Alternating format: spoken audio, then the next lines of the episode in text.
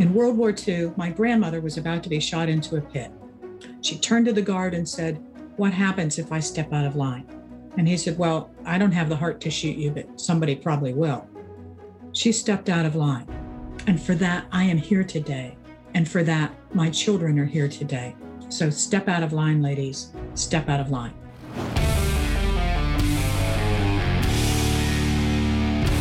My guest today is General Mari Eder. General Eder entered the United States Army in 1977 after receiving her commission as a second lieutenant in the Signal Corps. Over the next 36 years, General Eder commanded at the company, battalion, brigade, and division level. In 2009, she was appointed Commanding General of the United States Army Reserve Joint and Special Troops Support Command. At the time of her retirement, she was the senior woman general in the Army Reserve and one of only six in the Army at the time, 1.2 million serving. General Eder recently wrote The Girls Who Stepped Out of Line Untold Stories of the Women Who Changed the Course of World War II. The book takes you inside the lives and experiences of 15 unknown women heroes from the greatest generation, the women who served, fought, struggled, and made things happen during World War II. I recently sat down with General Eder and we talked about her life in the Army as a female general and what motivated her to tell the stories of these courageous ladies. General, thank you so much for agreeing to appear on the show. I, I, was looking forward to this since we spoke last week and we touched base. And uh, your book really jumped out at me, which we're going to talk about in a minute. But thanks so much for being here. Oh, thank you. And I now subscribe to your newsletter, and I think I can actually figure it out and follow it. So that's that's wonderful. Well, you know, I, I write it literally, uh, no joke. Uh, when my mother was alive, I used to put every, I used to start every newsletter off on, on my computer, Dear Mom, and I would write everything. And if there was one part that I felt she wouldn't be able to understand, I had to explain it.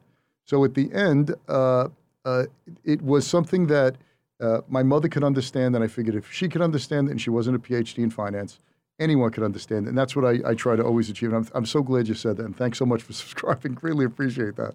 Thank you. Um, okay. So you just recently wrote a book. You have a couple of other books. We'll talk about them a little, in a little while. Uh, basically, for the um, for the military, you wrote a book, and also a book on leadership. But this book, "The Girls Who Stepped Out of Line," tell me where you got the idea to write this book from and and why why you had a book in you. Well, I think I have many fiction books that I would like to write. And some of them I have written already, which I will need to go back to. Because even as I left the Army after 36 years, I found that I had to start myself over with writing, to write in different ways, to write better, to write conversation. But for this book, I had been asked to speak at a leadership and ethics conference. And I had just read the story about Stephanie Czech Rader, who had just passed away. And the Army was looking to present her at her funeral with the Legion of Merit, an award she should have received many years earlier. So it was a, a story about her service, what she had done. She was a counterintelligence agent at the end of the war. And I was just fascinated. So I saved it and I used it as part of my presentation, along with several other obituaries I had read at the time, because the greatest generation is continuing to pass in ever greater numbers right now. So many of them are at least 100 years old or, or very close to that. So I had three or four of these stories saved coming up into 2019 when I heard the presentation at the Emmy Awards, and we talked about this earlier, where, where Alex Borstein received the award for Best Supporting Actress. And that was in um, the the um, um, marvelous uh, marvelous Mrs. Maisel, right? She was that character. Right. Yes. She was hysterical. She was absolutely great. So I know you've heard it, but I can tell you again what she yeah, said. Yeah, no, no, definitely. Uh, so, so she wins the award, uh, 2019. She wins the uh, best supporting actress in a comedy. She gets up, she says a couple of funny lines, and then she says something that really sparks uh, not only a book, a title, a mission, uh, really drives drives into you. What she said was, and she was talking fast because they don't have much time, but she said, In World War II, my grandmother was about to be shot into a pit. She turned to the guard and said, What happens if I step out of line? And he said, Well, I don't have the heart to shoot you, but somebody probably will. She stepped out of line. And for that, I am here today. And for that, my children are here today.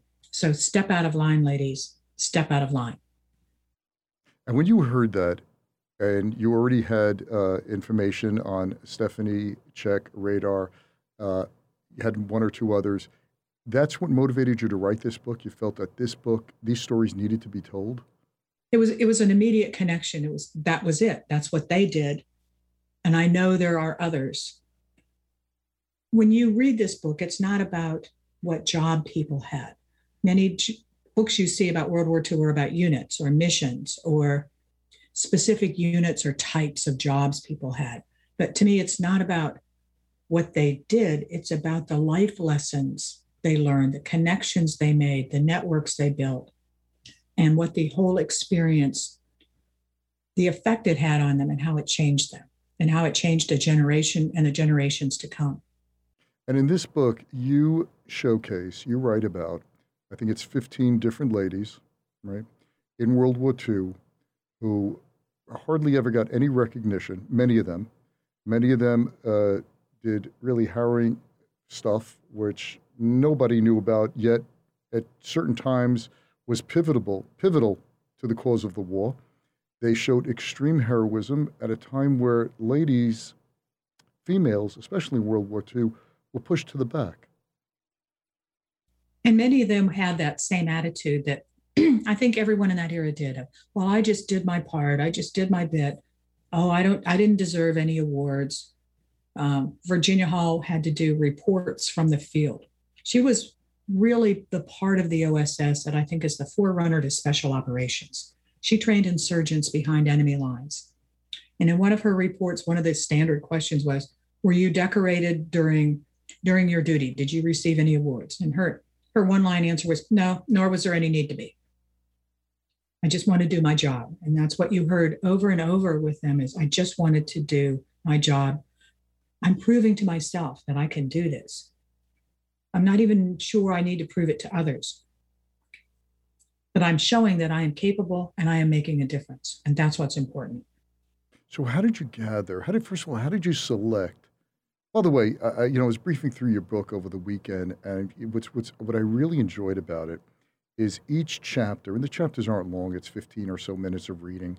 Uh, each chapter is one character, one female hero and you can skip around and go anywhere you want. It's really great stories. And I, I, like what you did. You showed a connection between every one of those women in different chapters, even though they might not have known each other, but you tried to bridge it. Why did you do that? I was amazed at finding that. I would have thought it's a big world. It's it's they were in wildly wildly different places doing such different things and to find that some of them knew of the others, had been at the same place at the same time, or like Betty McIntosh, who worked with the OSS in China, that she helped. Her, her primary job was propaganda and misinformation, but she also helped when it was an all hands event to get teams together to go to China, go to the eastern part of China where the Japanese prison camps had just been liberated, and make sure the Japanese soldiers didn't kill Americans. So she helped them all to work on that to go there. And one of the other people in my book is a 12 year old girl who'd spent five years of her childhood in one of those camps. So there's a connection there. And Betty McIntosh was also well aware of Virginia Hall as a, a spy. She was also well aware of Stephanie Rader. So there, there are connections, and it's the connections I think that fascinated me. So before you wrote this book, these ladies uh, other than Virginia Hall, maybe one or two others, they were really unknown to the public. Some of them might have been known in their local communities. A few never talked about their experiences. And when they did begin to speak, well, okay, I will, I'll go to this veterans event, they were in their 70s or 80s when they finally talked about what they did. A few of them said to me, there's two veterans who are living. And I, when I talked to them, I said, well, did you talk to your children about what you did in the war? And she said, No, they never asked. But I wish I'd been able to tell my parents. Wow.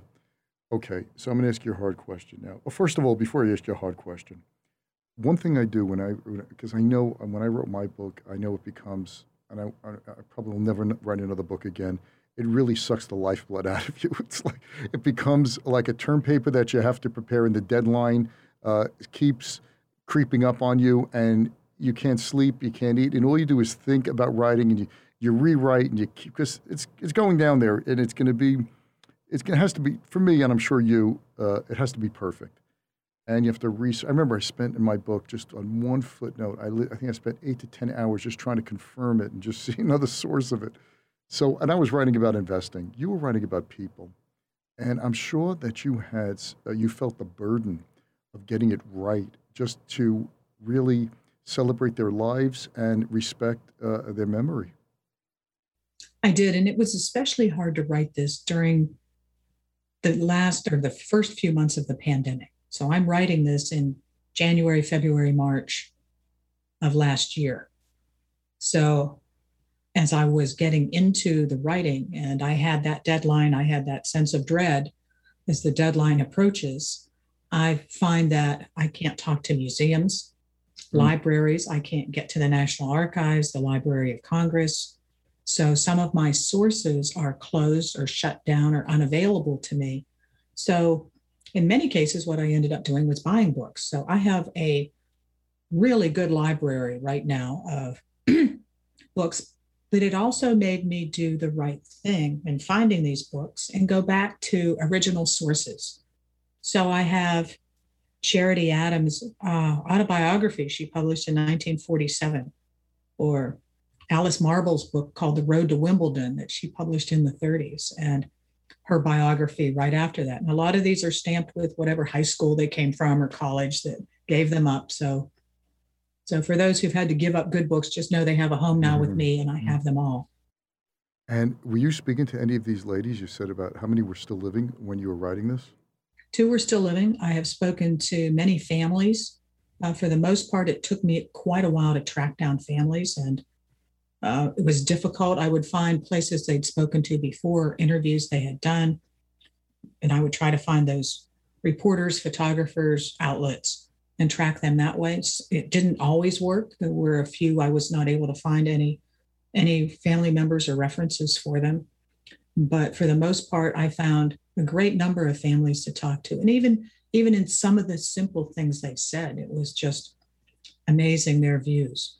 So I talked to Kate Flynn Nolan's children. They had seven children. She was the nurse in the book, combat nurse in a heavy casualty hospital, about five foot three, like me. Nearly got washed away in the waves at Normandy because she landed there two weeks after the first troops with her unit and went the whole way to the end of the war. it was amazing. So I talked to her children, she had two of her sons fought in Vietnam, one in Iraq, and a granddaughter in Afghanistan. So there is a family legacy of service and the example that she set, which I thought was was amazing. So, out of the 15 uh, heroes in your book, I know it's a tough question, but which one is your favorite? I don't have any favorites. It, you can ask me tomorrow, and it would be a different person. Okay, I'm asking you today. Who's the who's the who's your favorite for today? Well, today I've been thinking quite a lot about Mary Taylor Previte, the 12 year old girl, because she spent five years of her childhood in that camp. When she grows up, she teaches high school English, is married, divorced. And actually, what happens to her is she becomes the director of a juvenile detention center. Who better to understand kids behind bars than someone who spent their childhood behind a barbed wire fence, watching Japanese soldiers practice how to kill them if they tried to escape. Right. This is like uh, Steven Spielberg's, uh, when I was looking through that, uh, Steven Spielberg's movie, um, uh, what was the name of it, uh, where it talks about the Japanese invasion of uh, Shanghai? Um, Empire of the Sun. Empire of the Sun, where it has, um, I think it's Christian Bale, a young Christian Bale, who's taken from his, who's separated from his parents and put in a Japanese camp and spends a, a couple of years there under uh, brutal conditions. It's it's really a great movie. I really because that's a facet of the war I never knew much about. And this young girl, uh, could you just share with us how she got there, what she was doing there, what were her parents doing there? Her parents were missionaries, and so were her grandparents. how she got there was the Japanese surrounded the boarding school where she was. It was a boarding school for Westerners. And when the camp was liberated, they discovered there were 15, about 1,500 people there, um, all nationalities. They had a band. The band practiced playing the national anthem for the US and England. So they, they played the day that the rescuers parachuted in. And they parachuted in on August 17th. So VJ Day was the 15th, and the Jedburgh teams, the OSS teams, arrived two days later. So they were there for about a month before the children were put on a army plane and taken back three hour flying three hours west to go back to be reunited with their parents. So for those three weeks, it was making sure everyone was healthy enough to travel. They're parachuting in food, and when they did, the kids had to hide inside so that they didn't get hit on the head with a can of peaches or something like that. but after the book came out and her daughter received a copy of it, I heard from her and she said, I always think of August 17th as not or the 15th is not being VJ Day, but being Liberation Day. Because if my mother hadn't been liberated and saved, I wouldn't be here now, which kind of goes back to the title. So I keep hearing sentiments like that from the family members I talk to. Mm. So you dedicated this book, which I'm sure a lot of thought went into this. You dedicated this book to your great grandmother, Harriet Patterson Greer. Why her? An ins- inspiration she was a immigrant to this country, came when she was 16 in 1870, along with her 10 brothers and sisters. One stayed in England. I thought maybe he fell off the boat or had to stay with the parents, but so it's trying to understand the situation at the time. So to leave everything and to think you'll never go back at that age they came with nothing. They had nothing. Uh, they came to a very small town in Western Pennsylvania, which is still a very small town. It's called Stoneboro. The population's about 850 to start over and to make it work. So that drive is what I recognized in many of the people in this book, like Hilda Eisen, who came to this country with nothing of her entire family except for a small piece of embroidery she found on the wall of the kitchen after being repatriated back to her hometown. So it's learning more about the situations that people faced and not just what they did. So it's, it's the family story. Yes, they all came here then, but it's not knowing what that meant and how hard that really was. For example, all of the people in the book who joined the military all of their orders said for the duration plus six months. So it wasn't just you go now and you do your bid and you come home to a parade. That meant they didn't know how long they'd be there. Four years, five years, plus six months. That, that's just incredible to me. Right, especially with communications the way they were then. Uh, there was no FaceTime. There was no seeing anyone. Uh, letters took a week or so to get uh, from from recipient to to sender. It was a while. It, it was crazy, uh, absolutely. Uh, you know, hence the greatest generation. So, do, do you think you know you, you what? There were six females who achieved your rank in the army out of 1.2 million served. Is that more or less right? Um, it fluctuates depending on who's still on active duty, who leaves, who gets promoted. But around that time in the Army, active Army, Army Reserve. That's about right.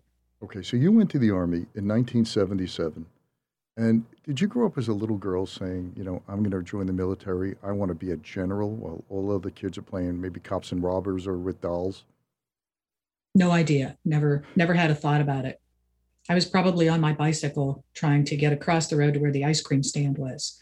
Um, never never had a thought about doing anything with the military until I was in college and I had friends who had graduated earlier who had joined and were having experiences that would help them with jobs later or help them later in life. And I thought I could do that too. So you, you were you were joining the army at the time when I think it was at the end of Vietnam. Vietnam was over. I think it was seventy five or so. You entered the army in seventy seven. So this is under uh, President Jimmy Carter. Time wasn't good. The military was being cut back. American prestige was in the toilet. It was just absolutely terrible. I remember those times as being so depressing, especially living in New York, uh, where it was a couple of years before President Ford said to New York City, "Drop dead." That was famous sign that New York was bankrupt. It was it was terrible. It was it was just a malaise in the country. It was just ugh. And the military, which most was not looked upon as something good. They were. Uh, I remember the the uh, the vets coming home. They were called baby killers, and they suffered indignities coming back. And you want to join the army? There is a lot to be said for naivete that sometimes it can lead you to to doors that if you knew better, you probably wouldn't open.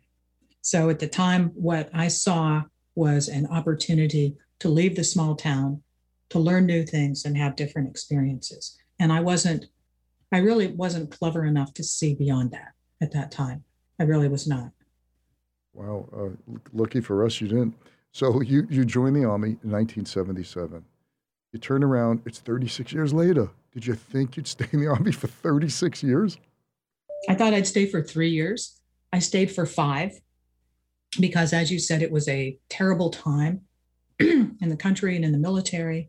It was not a great time to be in the Army. It was not a positive place to work. Well, what People was it like? Not... One second. When, when you, uh, just, I'm sorry to interrupt. When you wore your uniform, and I remember at the time feeling so terrible for vets, and they came home, they took off the uniforms, never to put them on again. I remember, I think it was 86 or so, 1986 or 87. I think it was 86 maybe, there was finally in New York City down Broadway a, um, a parade for Vietnam vets. And the mood of the crowd was so incredible. And this was, people were spitting on these poor people when they came home 10 years or so, or 11 years before. And now there was like, we understand what you went through and how difficult it was and what PTSD did to so many of them, which wasn't recognized as well. But what was it like to be wearing a uniform in 1977? Well, you know what's interesting at that time was you talked about people coming back from Vietnam and the way they were treated. They were all draftees. They didn't choose to go. Their number came up and they went. Many people, older people, uh, older veterans at that time had been in Korea. So there were even still a few who might have been in World War II and Korea and then the beginnings of Vietnam. So they saw the difference in these types of conflicts and what they meant to the country. So at the time when I first came in, it was you didn't wear it when you traveled. It wasn't a good idea to be recognized in uniform. I was discouraged. It was discouraged. Discouraged. It was discouraged later when I was in Europe too, because it wasn't safe to be recognized as a member of U.S. forces. Well, in the United States, you're telling me from military brass really sent the orders down uh, or discouraged rather, it was an un, unwritten, unwritten law, if you will, don't wear your uniform in civilian life when you work around civilians. Really? Right. Wow. Wow, it's amazing. I never knew that. it also means you're not representing the military in the public eye.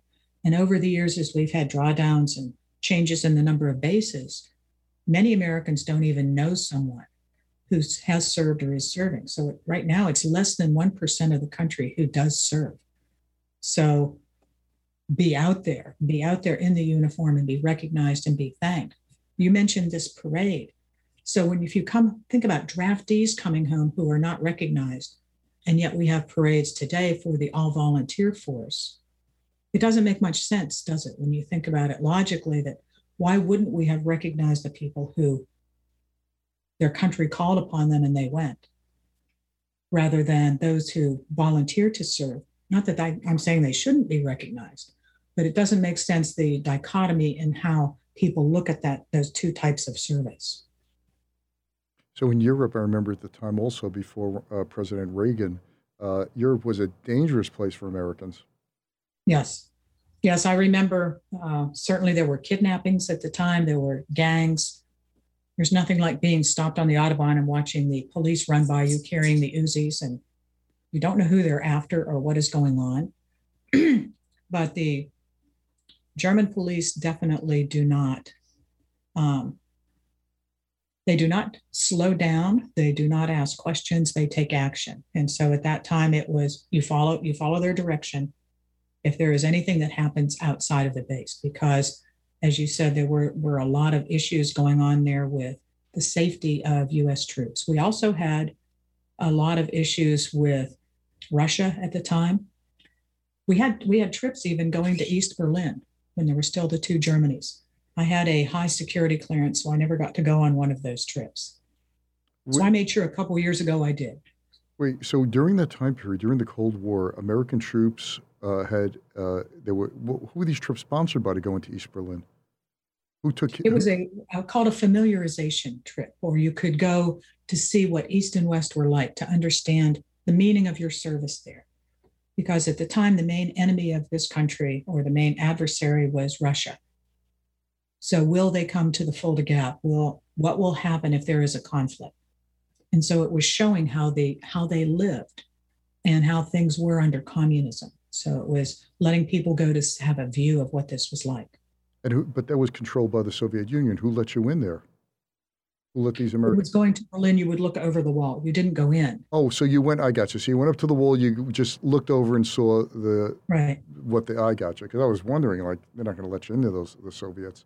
Yeah, it was a terrible time. In 79, on Christmas Day, uh, December 25th, the invasion of Afghanistan, uh, uh, which was uh, just, oh, I just remember the malaise. It was just, really was terrible. And it, it, you're in the military there, so you, you only thought you'd be there for five years. That would take you to 82. So you were in there during the Carter administration. And you, did you start seeing things change when Ronald Reagan became president? I can, I vaguely remember the talks about now there's going to be more funding to rebuild our military. So at that point, I was in the reserves. I had left the active army and joined the reserves. I love the reserves. Could you explain to me um, what the reserves are? I joined the Army Reserve. There's also the Army Guard, which also has the state component of support to the state, which is what is true of all Guard units, Air Guard or or Army Guard. But in the Army Reserve, I was in Virginia in what was then a training unit, meaning if there is a major mobilization and active duty units leave, deploy, this unit will be activated to take over basic training or basic infantry training. So, so this was a great unit to be part of. Okay, so you're you're in this unit. What now? What makes you re up after five years? You say, okay, I'm going to give it. What makes you continue onward? Still there is the need to have these kind of colleagues and friends that you can't find any other way i don't think in any other profession. Because when you are side by side going through difficult times whether even if it's a training day and it's in the rain and it's in the mud and it's just unpleasant whatever you do with a group of people that you would never have met known become friends with even colleagues with otherwise you develop a bond that stays with you and that was what I had missed. Did you have brothers and sisters growing up? I had an older brother and an older sister. Were you close to them? No, they were much older than I. My brother was eight years older and my sister was six years older. So when you're in the military, you become, you know, these are your brothers and sisters now, right? This and is your family. This is your family. And how is it for a woman? You said you're five three, so you're not a big commanding presence. Uh, you're five three. You're one of very few in the military how do you make your way in such a male dominated uh, uh, culture? You know, it's one of those things that you just can't think about. You know, I've described it before as like being on a tightrope. You can do what you're supposed to do. We're going to tell you to walk this way, take this weapon, shoot this target, and you go do it. You don't pay attention to the voices around you or those who are watching to see if you fail. And you definitely don't look down to see if you will fail. You're given a task, you go complete the task, and you do it as best you can. You make sure you understand it, what you're supposed to do, how you do it, you watch how it's done, and you go do it. Much of the training is done in this way so that if you're in a uh, situation that is dangerous or frightening, that you automatically do the right things and in the right order. So there's some repetition involved with some of these tasks. But once you've mastered those, there are levels and levels of access and um, cards that get you in the door and experiences you have to get you to certain points. But once you get to those points, and one of the things we say is anyone you look at across the front of their uniform, they're wearing their entire career with all of those ribbons. So mm. you you can tell, I can tell where you've been and what years, and oh, you were here and you did this. So it's a we call them credibility badges, some of them. So it gives you instant recognition, credibility, and then and then it starts the dance of oh you were here at those years. Did you know so and so yes i did. And did you know this person? And we get to where there's two degrees of separation everywhere you go. It's not six it really is two. Right right. Yeah um, so was there a lot of animosity from men uh, for having you around and, and other women like you of course there is that and there it exists so there's, I wouldn't say it's a lot. I would say it exists with those who might think you're taking the job away that I could have had. You're taking something from me, not that we can both succeed together. and I was familiar familiar with that.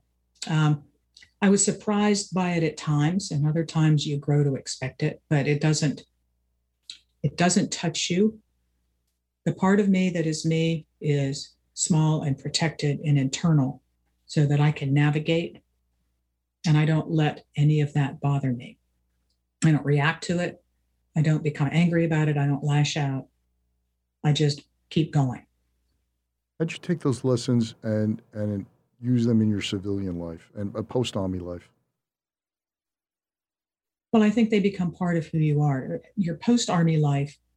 Um, every guy I know grows a beard for a while. You know, there's there's the the reactions we know we're going to have just a little bit of rebellion there. So, so when I first retired, I ate ice cream every day for six months and then had to lose all that weight. but, but I got to enjoy it for a little bit. And then the discipline comes back because it's always there. Were women in combat during that time period? During that time period, we went through every phase of uh, don't ask, don't tell, to right, the right, change right. in that to women in combat removing combat exclusions to now and i think it's just been several years that women are able to go to any job in which they can achieve the standard which which is which makes sense we can't have separate standards because reality doesn't change depending right. on whether you're five foot three or six foot five right right right right right if you have to drag someone from a humvee uh, um, you, you got to be X amount of muscle and strength, and uh, you don't want someone who got there simply because she checked the right box. Exactly, because it's going to put put everyone else in danger. Right, right. So you have to do the same things and do them just as well.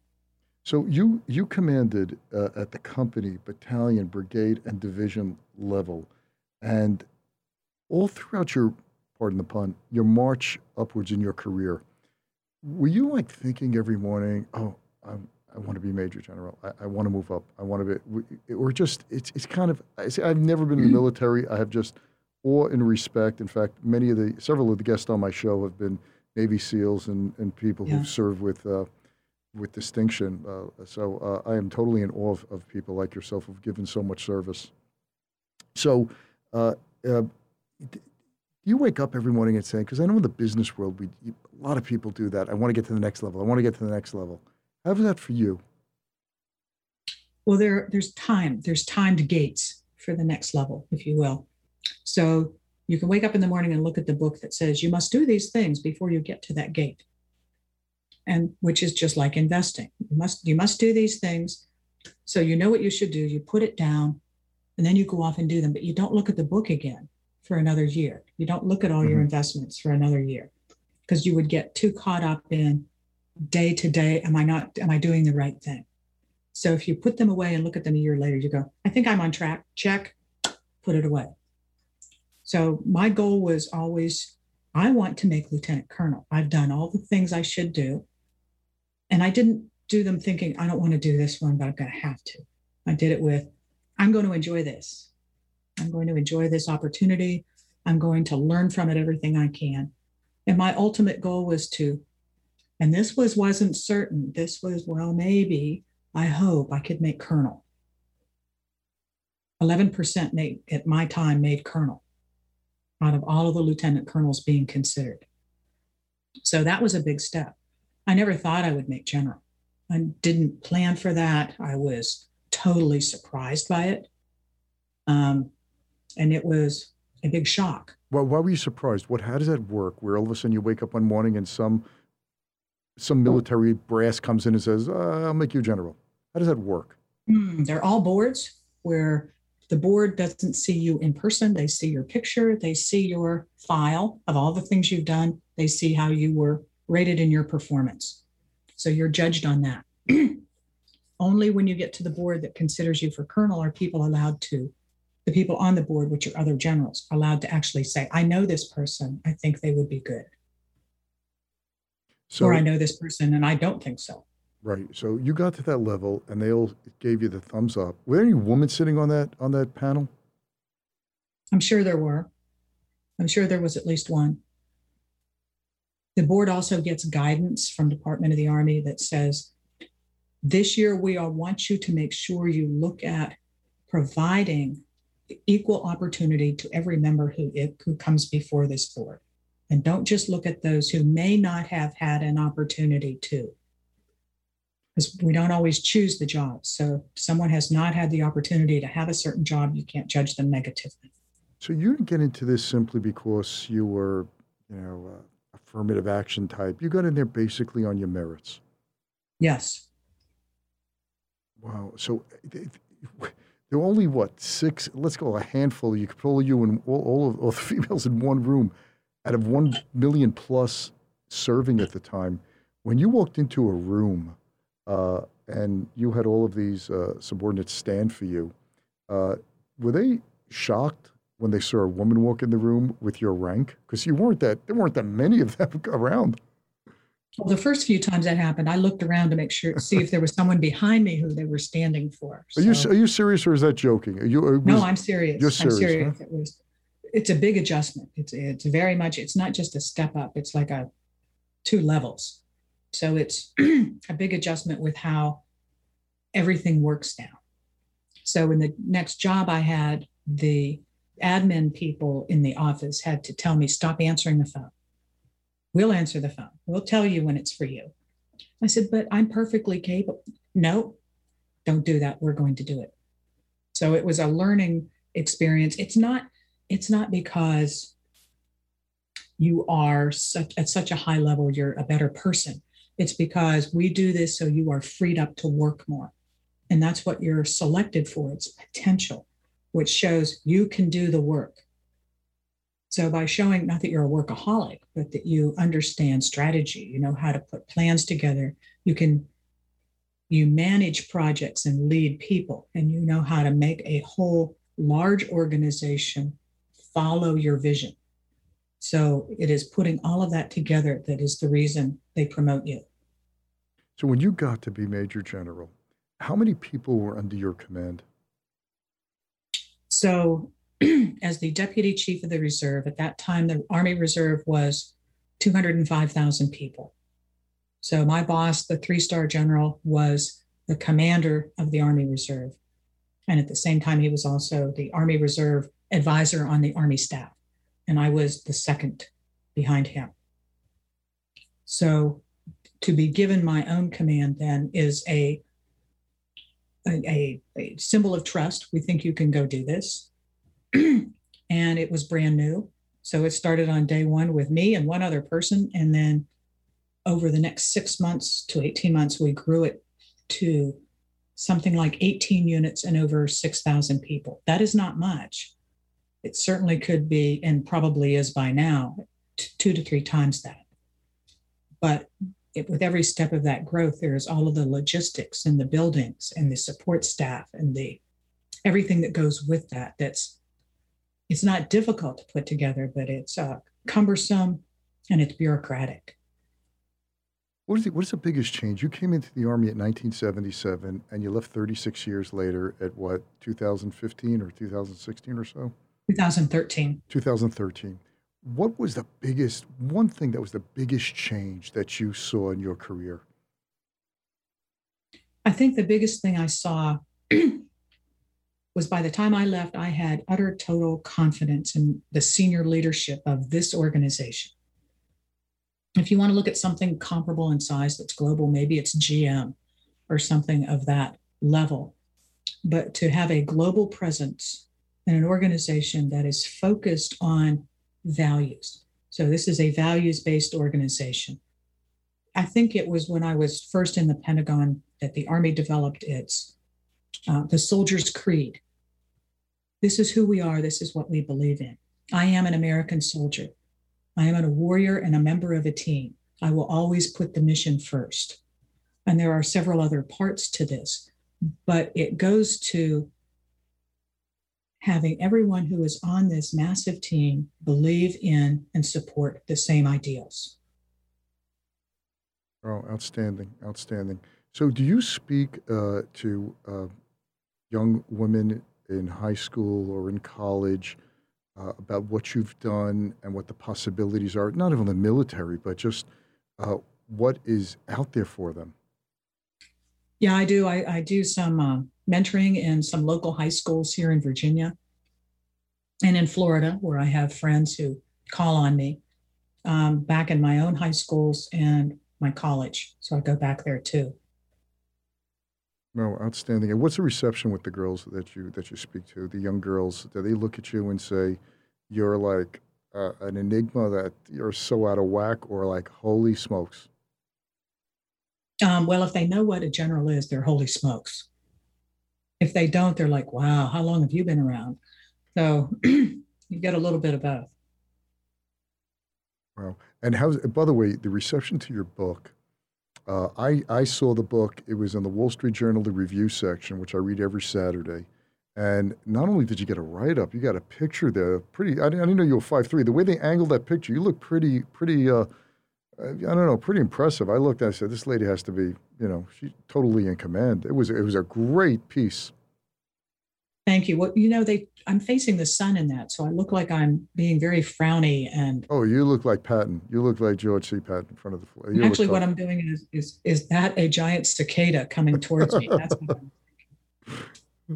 uh, so, why, why do you think you got, your book is getting such a great reception? You know, you told me that you have a byline. I think it was in the Journal, the Wall Street Journal. Was it my right? Um, no, it was in Time Magazine. Time Magazine, right? Right. Yeah, One an excerpt the, on Charity Adams' story. Okay, so you had a time time that you're, you're you were in the Wall Street Journal, which is not an easy place to get to, especially for a new book that, that you have, uh, which is really about something that happened 75, 76 years ago.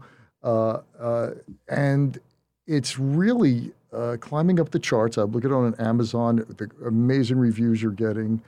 What do you think? What nerve do you think it struck that people are so interested? I'll, I'll tell you what I think, but I'm, you know, but my what I what, what I got out of this, but I want to hear from you. I think it it strikes the nerve of it. Well, part of it is the way it's written because it's not written like it's a regular history book, which will be all narrative or all prose. By bringing in conversations and making these be real people who you would want to meet, I think that changes the perspective of the stories a bit and makes them accessible to new generations who think World War II is way far back there beside the pyramids, you know, thousands of years ago, when in reality it's just yesterday. Wow. And you just started, right? This book just came out when? A few weeks ago, I think, or? Uh, August 3rd, yeah. August 3rd. Holy smokes. So really, it's catching fire. Well, you know, when I read it, I said this definitely could be a you know Netflix miniseries. You know, one chapter on one person each time. I love it. Uh, I get a finder's fee on that if you definitely make that deal. But I, th- I think it's really, I think it's, I, you know what, I, one thing I did when I was reading parts of these stories, and I, I think I told you in our, in our first conversation on the phone, I wish they went longer. There was so much more that I wanted to know about these people. And like, for example, I'm just looking through my notes. Um, Hilda Eisen, there was so much there. This is a lady who was captured twice by the Nazis. Twice she escaped. Uh, husband was killed uh, uh, in the. Uh, they took her husband. They killed him she jumped out a two story window and she was going to be raped or planning to be raped, captured. This lady had moxie and uh, she fights with the resistance in Poland, goes back to her, just terrible, terrible. And she goes ahead with her husband in America, in California, and builds an enormous business of uh, egg supplies. They start with little chickens, and all of a sudden they're just just amazing. One of the, the biggest egg supplier west of the Mississippi. Yeah. By the time they sold the business in 2000. And when they started, neither of them spoke English. You know, they they saved enough money to buy about $5,000 worth of chickens. And she would package the eggs up and he'd sell them on the back of his bicycle. And as the built the business grew, they moved it to Norco Ranch and changed places. So he's running the business part and she's doing the marketing. So they they were total business partners in this. But to come from absolute, absolute nothing to that is just amazing. And I have to think that to some extent it honors both of them lost their entire families. She lost all her brothers and sisters and her parents. They were killed in one of the camps. He survived Auschwitz along with his brother, and his stepbrother was the only other one who survived. So the family they created, the legacy they've built, the people they've helped came from the absolute worst time in our history. Yeah, and they gave hundreds of thousands of dollars away for uh, charities and foundations and wanted to help others. Just, just absolutely amazing. I think that's, you know, what, what strikes me about this, uh, about your book, and I think, well, I can't speak for why it's, why it's catching fire the way it is. I think what you did is you made these people very human. You, you showed all their frailties, and when you're reading it, you say, you know, they weren't Wonder Woman. They had fears, but they just barreled through. They just said, you know, like, like you mentioned before, the uh, the uh, Army creed, the soldier's creed, uh, mission comes before everything else, and I think that they framed it that way, and you get that feel simply because uh, the way you wrote it. You you you know you wrote it from a. I'm not trying to dig too deep here, but you wrote it from a position of experience. You weren't any of these women in, yeah. per se. You didn't, but you understood how the mission was, what the mission was there. It wasn't a matter of getting any reward. It was, we have to accomplish, I have to accomplish it. It's all on my shoulders. I got to get this done. And they got it done. Yeah. And they were young too. So when you're 17, yeah. 18, yeah, I can do this. I can do this. Wow. Alice Marble, she not was young, she had a career as an amazing tennis player. And she's riding around getting stopped by Nazis and just crazy. Absolutely crazy. Folks, the name of the book is The Girls Who Stepped Out of Line. I highly, highly recommend it. Uh, it at, the, at the worst, you'll learn something, uh, and at the best, you'll really have pride in what people can do when they put the mission above themselves and they have dedication to a cause. I don't. I, I think that's just my inspiration that I got out of your book. And if you just did that, I think you've done a tremendous service to the public. Thank you. Thank well, you so much. And, and I say this sincerely. I want to say it because I say it to everyone, and I really mean it. Thank you for your service. It's for, because of people like you that I'm able. I was able to sleep soundly at night and raise a family and worry about how to make money in the market while you were out there, uh, you know, putting your life on the line. So uh, uh, this country and uh, all of us who have not served owe people like you a tremendous debt of gratitude, and thank you. Thank you. And now I'm going to listen to you. Great. Great to hear. Uh, General Mari Eder, the name of the book is The Girls Who Stepped Out of Line. Go out and get it, folks. It really, really is an amazing read. Thank you so much, General. Thank you. Thanks for listening to this episode of The Charles Mizrahi Show. If you're a new listener, welcome. If you've been listening for a while, we're glad to have you back. Either way, we'd love to know what you think of the show. Please leave a review if you listen on Apple Podcasts. Reviews make it easier for others to find the show. You can also see the video of the interview on the Charles Mizrahi Show channel on YouTube.